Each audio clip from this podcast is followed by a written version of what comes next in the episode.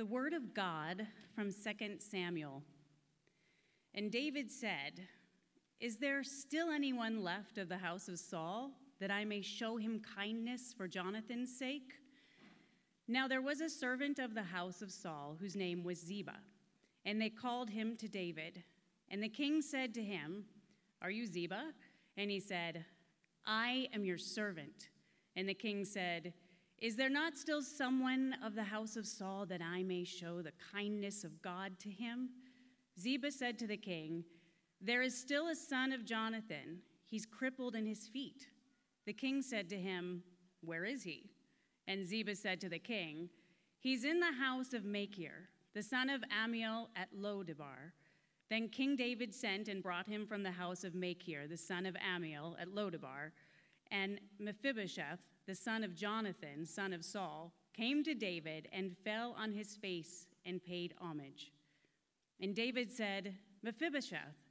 And he answered, Behold, I am your servant. And David said to him, Do not fear, for I will show you kindness for the sake of your father Jonathan, and I will restore to you all the land of, your, of Saul your father, and you shall eat at my table always. And he paid homage and said, what is your servant that you would show regard for a dead dog such as I? Then the king called Ziba, Saul's servant, and said to him, All that belonged to Saul and to all his house I have given to your master's grandson, and you and your sons and your servants shall till the land for him, and shall bring in the produce that your master's grandson may have bread to eat. But Mephibosheth, your master's grandson shall always eat at my table. Now Ziba had 15 sons and 20 servants. Then Ziba said to the king, According to all that my lord the king commands his servant, so will your servant do. So Mephibosheth ate at David's table like one of, king's, one of the king's sons. And Mephibosheth had a young son whose name was Micah. And all who lived in Ziba's house became Mephibosheth's servants. So Mephibosheth lived in Jerusalem, for he ate always at the king's table. Now he was lame in both his feet. This is God's word given for our good.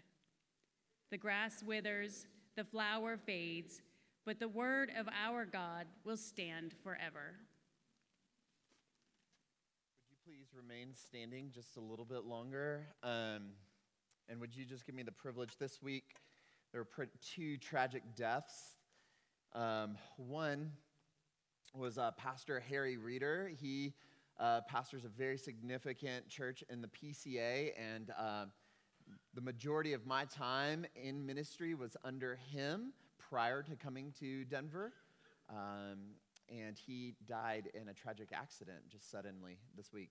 And then the very next day, um, even more near dear to Denver Pres, uh, Pastor Tim Keller uh, lost his battle with pancreatic cancer. And, uh, and I can uh, say that there is no man that has more uh, impact um, in my life as a minister than Tim Keller. And that was also true for my predecessor here at Denver Pres. And so this church owes a great debt of gratitude to uh, Pastor Tim Keller and his ministry. And so as we pray and ask God to sort of make our hearts uh, soft to Him through His Word, I also just want to pray uh, in, in the shadow of that on those two big losses. Would you please pray with me? Heavenly Father, we thank you that your presence never leaves us. And though we indeed walk through valleys of sadness and loss, and though we would be apart from people whom we love,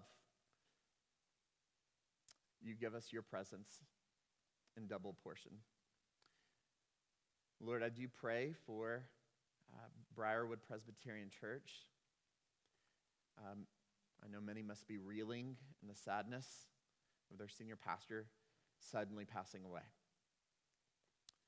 Watch over them, keep them, and may your bride shine more radiantly as they grieve, but people as grieve as people with hope. And for Lord, the Keller family, First, we thank you for his ministry. His shadow looms large, extends far on the horizon. And we thank you that in your wisdom you would use servants like him to teach us more about you. And so bless his ministry even as it goes on without him, as he is with you now, Lord. And I pray for his family and Kathy, as it must be so difficult to lose a loved one.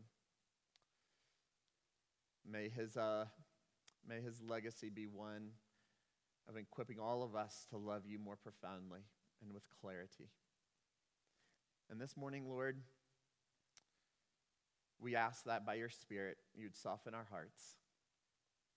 We confess we are hard hearted and conveniently distracted when the Bible is opened, but Lord, by your Spirit, soften our hearts, open the eyes of our hearts, teach us to see you and to follow you. We pray this to the glory of Jesus, our Savior. Amen. You may be seated.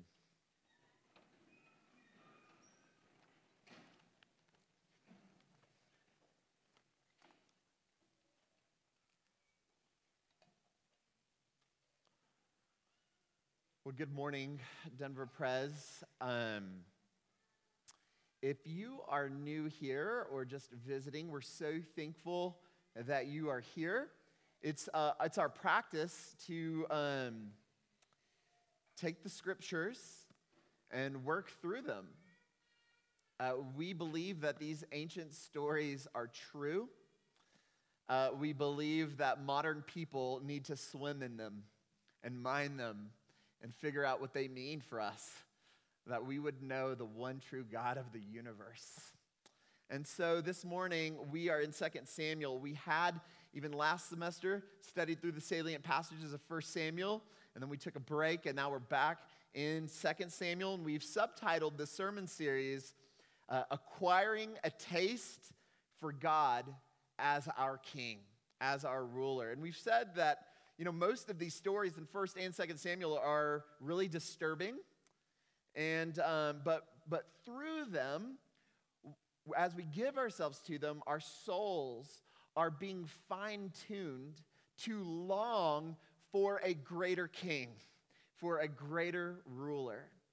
And so today, uh, this morning, our text isn't so much as disturbing as it is uh, odd.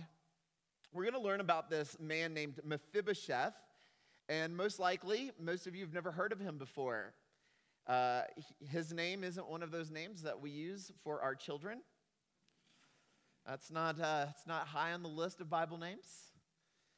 And uh, he's, this, this guy's never commanded any armies, he's never won any battles, he's not a hero, and most certainly you don't find him in your children's storybook Bibles. But in this man, you will see the story of humanity.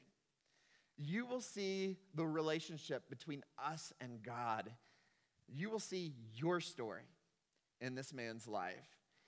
And so, as you read 2 Samuel, you, this story interrupts the action and it serves as like this, this parentheses of sorts. Like, why include this you know, odd little story because if you read 2 Samuel, it just kind of slows down the action. So, why? Well, here's why. It appears that this story is included in the Bible for the express purpose of showing us our relationship with our King. In this story, we are given an answer to the question where is home? Where is home. Just a just a bit of trivia. Young Mexican kids like myself in the 90s really liked this guy named Morrissey. Remember him, the former lead singer of the Smiths? Anyone? Okay, there's a few of you. Uh, I'm not sure why little Mexican kids in the 90s liked Morrissey so much, but it was definitely true for me and all my cousins. And uh, one, in one of his songs, you know, he's super angsty uh, he asks this question Home, is it just a word or is it something you carry within you? I like those questions. You know, we're deep into May, which means it is graduation season. It's from kindergarten graduations, that's a thing, to eighth grade, to seniors, to college, to grad school. Uh, lots of graduations. And for all of you who are graduating, uh, we are so proud of you. It is no small feat.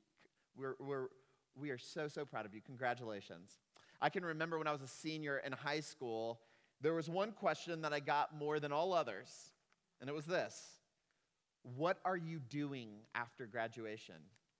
And I remember that I heard that question like so much, I got sick of hearing it. And so when people would ask what I'm doing after graduation, I decided I would just tell them that I'm taking a nap. And I did, for the record. But see, when people are asking that question, what they really want to know is where are you going? Like when you peek into the future, what's next?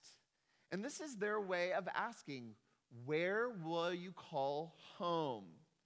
Because graduation seems like this seam in life that is uh, it's marking the beginning of a journey. And this is a journey that we are all on, and it is a search for home. And at graduation, our loved ones are asking, right? They're asking for an address, or they're asking for a school, or a job that will be on your resume. And if it were only that easy, because as grads will soon find out, the search for home is really elusive. This is the quest of adulthood. This is the quest of life, really. We are all looking for home, and yet it is so elusive.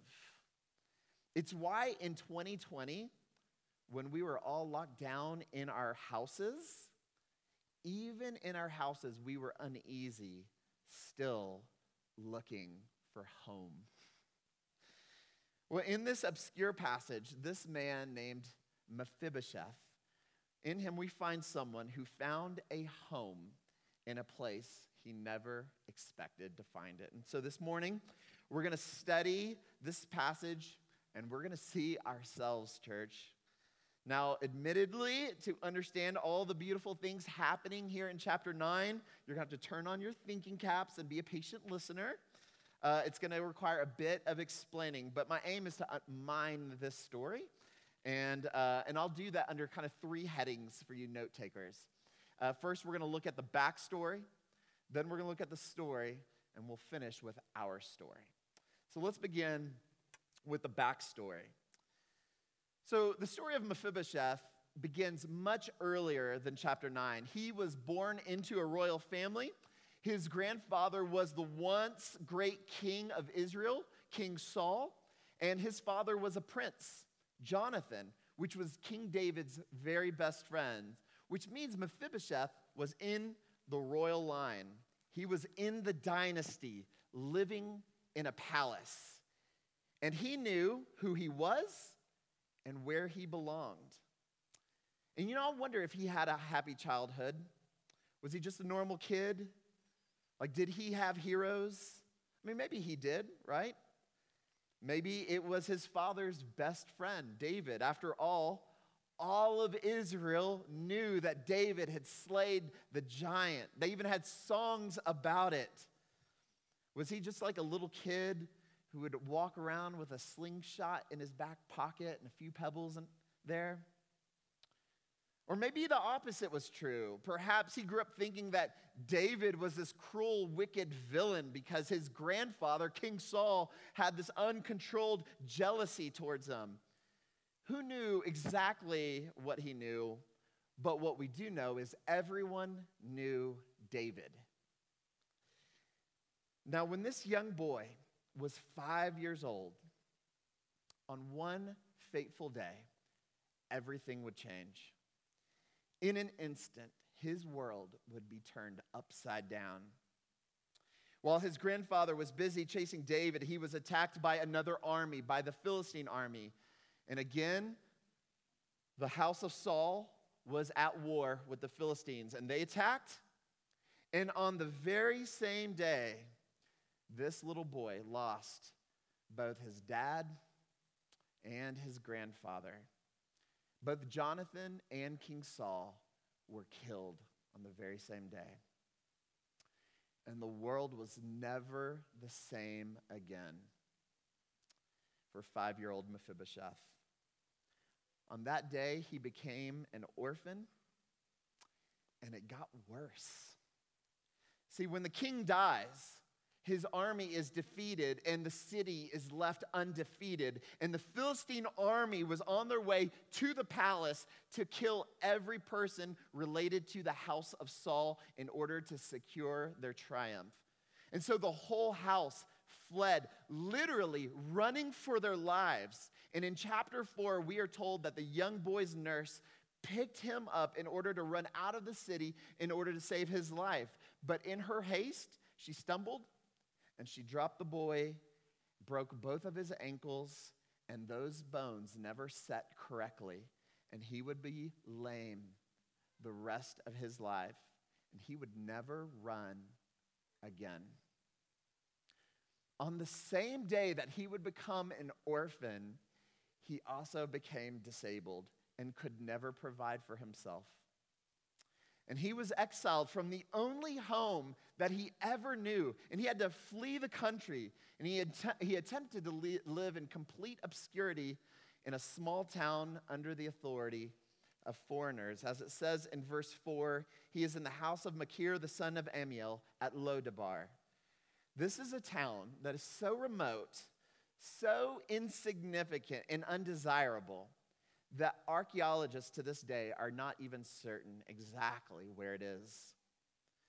This young child lost his home, and he lost who he was and where he belonged.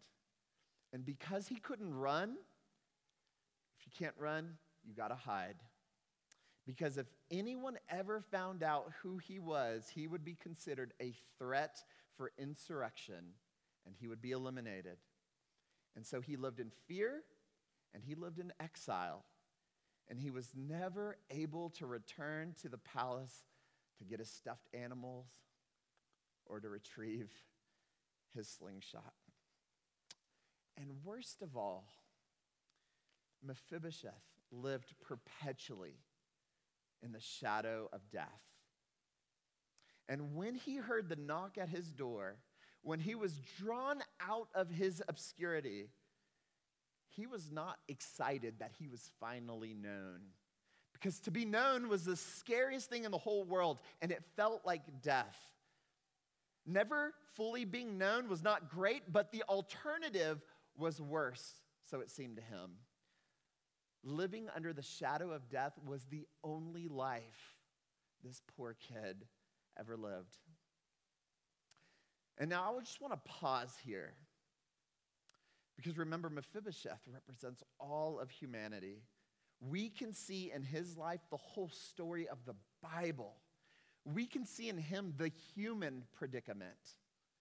You remember the story, of course. Adam and Eve, our first parents, were born into this beautiful world that was enchanted. But overnight, everything changed. Because of their rebel- rebellion, the whole world was turned upside down and they were exiled to live lives of obscurity to live lives under the shadow and sentence of death. And they never wanted to be fully known again. They did everything to hide. And then God would come knocking on their door and they hid themselves in fig leaves and then again later in animal skins. Anything just anything to not be fully seen, to not be fully known. Church, that's our story. We too live in exile, and we often wonder will I be rejected if I'm fully seen, if I'm fully known? If someone discovers who I really am, the fraud that I really am, will I be cast away as well? Will I get a knock on my door and will I be exposed for who I am? Some of you can relate to the actual details of Mephibosheth. Maybe you were five years old when you lost a parent to sickness. Or maybe you lost both of your parents in a messy, divorce, and your once charmed childhood was turned upside down. And the world has been disorienting ever since. Whatever your story is, this one can interpret the homelessness, that, the, the exile that you feel deep in your gut. Where is home? Can I be fully known? Must I remain in hiding? And what do I do when I hear knocking on the door? Thankfully, the story continues. So far, I've given you the backstory, but what about the story here in chapter 9? This is our second point. I can remember when I was very young, uh, my father was going through a transition in his life. Uh, it was a transition when so, sort of like the hardness and the strictness that had characterized him for so long uh, was, was beginning to ease up and fade away. And I remember this season uh, very specifically because it began with a very gentle knock on my bedroom door at 4 a.m. in the morning. Now, I grew up in a very small home, so I shared the small room with my two other brothers. And my father caught all three of us in a sleepy stupor, disoriented. And what came next uh, was a situation that I had no categories for. For whatever reason, my dad wanted to surprise his children with Shipley donuts at 4 a.m. in the morning. I am a Texan, so we eat Shipley's. And uh, he did this at 4 in the morning for no good reason except to bless us. Now, it's important to understand uh, my family comes from humble means, so we did not eat food outside of our home, uh, much less donuts. And so there we were, trying to make sense of it all, trying to interpret all of the details. And my own little silly story helps me to understand how beautifully disorienting the knock was for Mephibosheth. See, our passage begins in verse 1 in your text. David asks, Is there anyone left of the house of Saul that I may show kindness for Jonathan's sake? See, David at this point is now the king of the whole nation. He has established the capital city in Jerusalem. In the chapter prior, in chapter 8, there's this broad summary of how the kingdom expands widely under David's rule. In chapter 9, our chapter, we're seeing, we're seeing now a more intimate picture of how David curates his leadership during that time. And he asks, Is there anyone left that I might show him kindness? David wants to use what he has to show kindness, or what in verse 3 he calls show kind, the kindness of God. Now, that word, hesed, in, eh, which is translated kindness there, it's this powerful and sacred word in Hebrew. It's one of the first words you learn in Hebrew school. It's a hard word to really get into English. Sometimes we translate it as love, sometimes loyalty, sometimes steadfast love or steadfast faithfulness. But 99% of the time that that word is used, it is talking about God and how God shows fidelity to the promises that He has made to us. It's the word that the scriptures use to talk about God's love to us.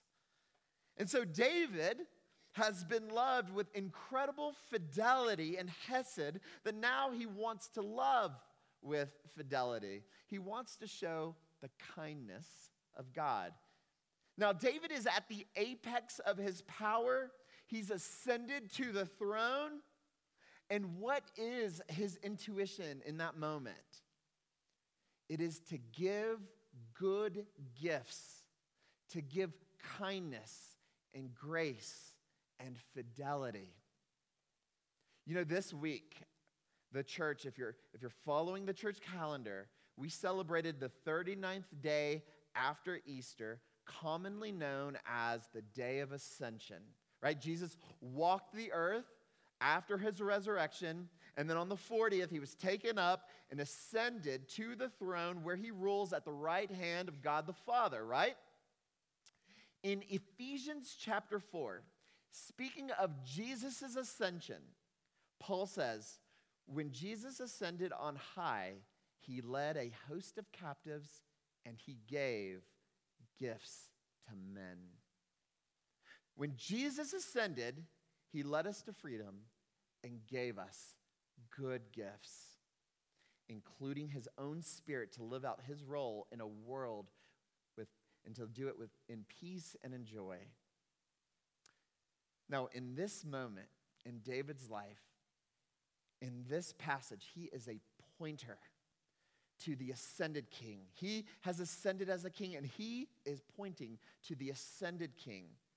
He is using, David is using all of his good gifts, all of his talents, all the skill that he has been given. And believe me, those things are significant. He's using all of those good things for the good of others. And here David is giving good gifts away. What a kindness from the king.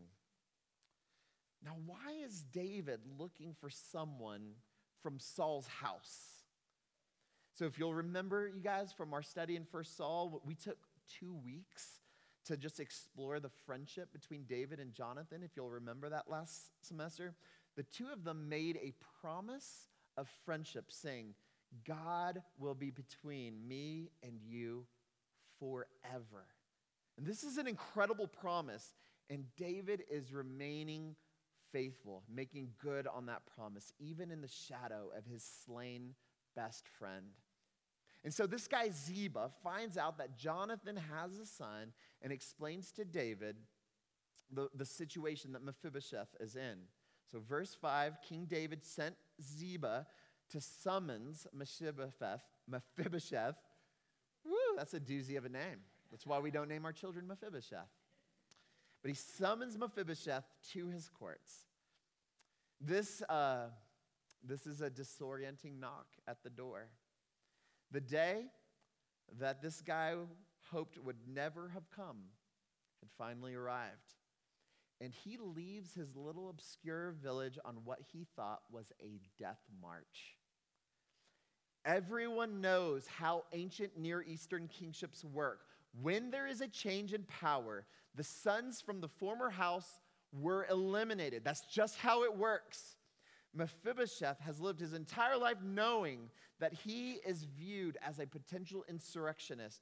And you can tell that he has internalized all of this his entire life all of this fear, all of this misfortune, all of this obscurity, all of this pain.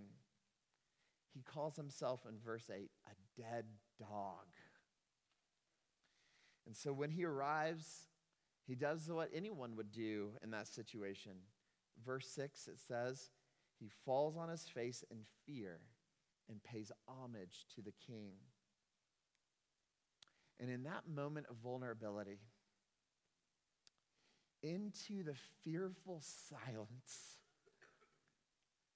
David begins with just one word Mephibosheth. He says his name. He says his name to him. I wish you could read tone in these passages, but what I know for sure is that he heard more kindness in his name than he ever dreamed he could hear. And I know this is true because of what David says to him next in verse 7. He says, Do not fear, for I will show you kindness for the sake of your father Jonathan, and I will restore to you all the land of Saul your father, and you shall eat at my table always.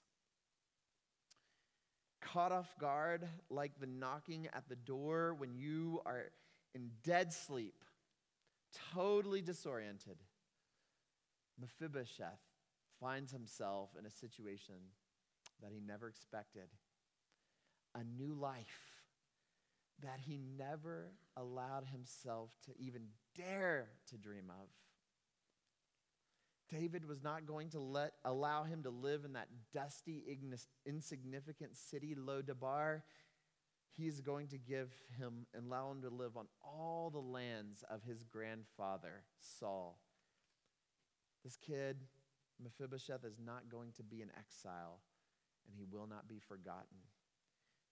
He's going to be a member of the royal house and the most beautiful symbol that that is true is what David says to him at the very end of verse 7 You shall eat at my table always. And did you catch that that is the most repetitive phrase in this entire passage? It's mentioned at least four times that he will always eat at the king's table as one of the king's sons.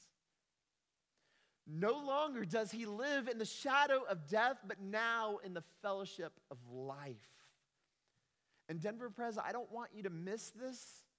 Mephibosheth did not just get pardoned by David, he didn't just say, Leave and provide for yourself, I'll let you live. He, he did not get a pardon only, he was adopted. He's adopted by the king. And he sat in the house of David and, and ate as one of the king's sons. And he was not only restored the lands of his grandfather, but he gets a relationship with King David. Eating at David's table meant that he received a home, a place of belonging. You see that? He received a home. And, church, it is so important that you understand what we are to learn from this story. Sometimes we might think that God simply spared our lives or forgave us of our sins because that's what God does. But we are told time and again in the scriptures that we are not just pardoned, but we are adopted. We don't only go from death to life, we go from being an orphan to being a daughter and a son.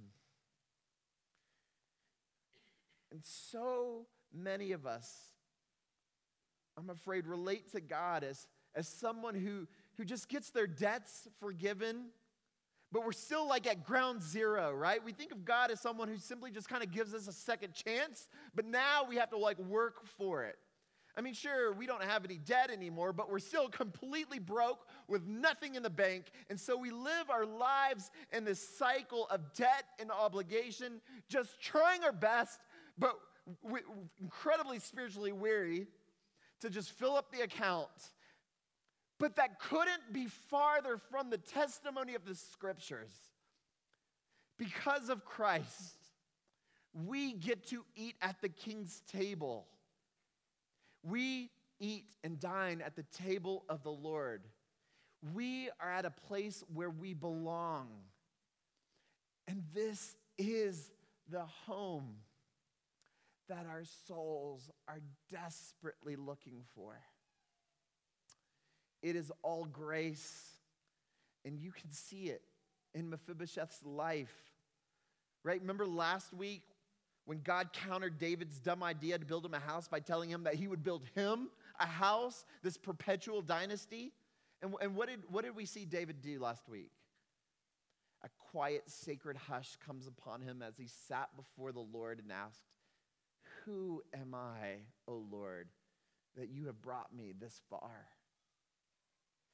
Because David knows that he did nothing to earn this loving fidelity well, in our passage, that same sacred hush comes upon Mephibosheth because he knows that it's all grace. And he asks in verse 8, What is your servant that you would show regard for him? A dead dog such as I. Like, Lord, I have absolutely nothing, and you have given me everything a relationship home, a home with you. Denver Prez, is that how you understand your relationship with God?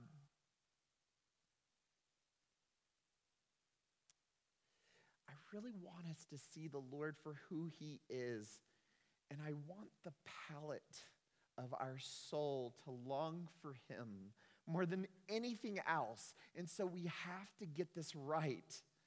The story of Mephibosheth is a story of humanity. And this peculiar story, I began, I started by giving us the backstory, and then I tried to look at the details of this story itself. If you'll allow me, I'm just going to finish with our story. And you know our story well, don't you? There's this homelessness that we experience, this shadow of death that haunts us, haunts the, our loved ones. And we can feel in our souls uh, the exile, in, in the drudgery and the grind, the toil of our daily lives. There's this triviality of meaninglessness, even at times. And our souls, like, they really do militate against this. We're, we're begging for this life to mean more. I mean, we're made in God's image. We know there must be more. And we want deep relationship. We do, but we are afraid to be really known. But we hear the knock. And when that knock is on our door, we ask and wonder will this knock be the messenger who really exposes us for the frauds that we are? And we're afraid. And unexpectedly, the king summons us, and more than pardon, he makes us a daughter or a son. And we're not just trying to please him in order to earn the right to be his child. We're simply just so hushed by his gracious and good gifts that we want to apply his fidelity and his kindness, and we want to apply, apply it in our homes and in our families and in our churches and in our city and anywhere that the Lord would have us. And every week, Denver Prez, like I'm begging you to believe me about what I'm saying of his grace and of his kindness because I know, I know that you cannot be a dispenser of God's gracious kindness until you experience it for yourselves. Otherwise, you will just see those acts of grace as a way of working for God's favor, but that's not how it works you transform into a giver of God's faithful love only from the place of sitting at his table. A table that you were so graciously invited to and adopted into.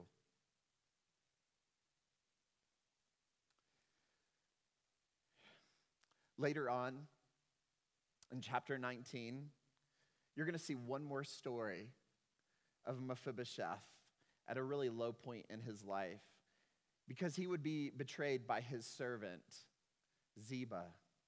So Ziba lied and told David, while David was away during a time of civil war, that Mephibosheth had betrayed him. And this, of course, was not the case. In fact, Mephibosheth had been grieving the whole time as David was away. And, when David returns, he sees Mephibosheth. He could tell that he had been grieving. His, he was completely unkempt as would be fitting for a person who was in an extended time of bereavement. There were, his clothes were ragged, there was ashes, his, his beard was overgrown. And David sees him and he says, Hey, Mephibosheth, what, what's going on? What happened? And David learns the truth, he learns all that had happened. And so David says very graciously, Well, I shall restore to you all the lands of your grandfather Saul. And, and Mephibosheth says, I don't even care anything about the land. I just want you. I just want you. Where is home?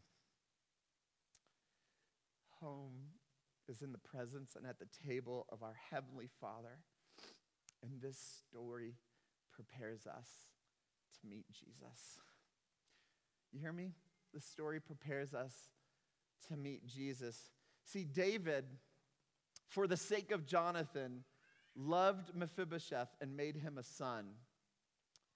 And our Heavenly Father, for the sake of Jesus, loved us and made us sons and daughters. And when we receive this grace, it is free, just like the love of a father. It comes to us freely and it makes us free, it liberates us, and it binds us in love to the one who gives it. And no longer are we orphans or clients or servants of God, we are family. And our prayers take on a new character. We say, God, I don't even care anything about your gifts. I just want you. I just want you. In you, Lord, I have found a home. Denver Pres, receive this grace, rejoice in it, give it to one another, offer it to the world, because what I am saying to you cannot be found anywhere else. And may we know for certain that we are all children of the King, and we shall sit with him at his table, and we shall feast forever. Amen. Amen.